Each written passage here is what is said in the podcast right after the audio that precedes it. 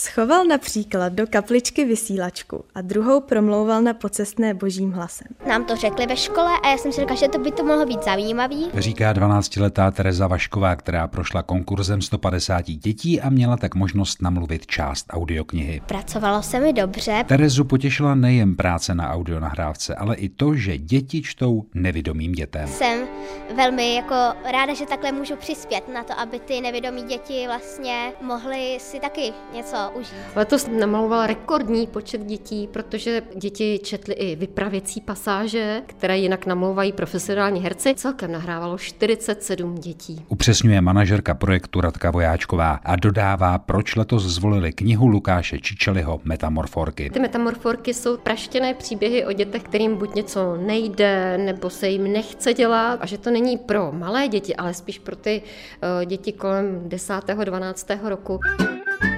Autor hudby k povídkám je Petr Vajsar, který vysvětluje, čím jsou skladby typické. Jsou trošku švihlí všechny ty skladby, stejně jako, ta, jako, jako ty pohádky jsou, jsou trošku švihlí. Knihovna vydává klasických hudebních nosičů stále méně. Čím dál tím méně lidí má CD přehrávač doma, takže my to vlastně poskytujeme jako MP3 nahrávku, poskytujeme to knihovně a tiskárně Káje Macana, která slouží právě pro nevědomé a uživatelé si odtamtud vlastně na nějakou dobu mohou stáhnout tu nahrávku je to samozřejmě zdarma pro eh, tyto uživatele a nahrávku jsme nabídli i eh, speciálním školám a speciálním pedagogickým centrum, které se věnují eh, nevědomým a slabozrakým dětem. Kolik vás vlastně stojí výroba té audioknihy? Mezi 80 a 90 tisíci. Musíme si na to získat finanční prostředky z jiných zdrojů. Velmi výrazně nám letos pomohl nadační fond Českého rozhlasu ze sbírky Světluška a nadační fond Lásvit a Ministerstvo kultury. Režii audioknihy měla Eliška Bejčková a s dětmi mi natáčela celkem dva dny přímo v nahrávacím studiu knihovny. Z Liberce Tomáš Mařas Český rozhlas.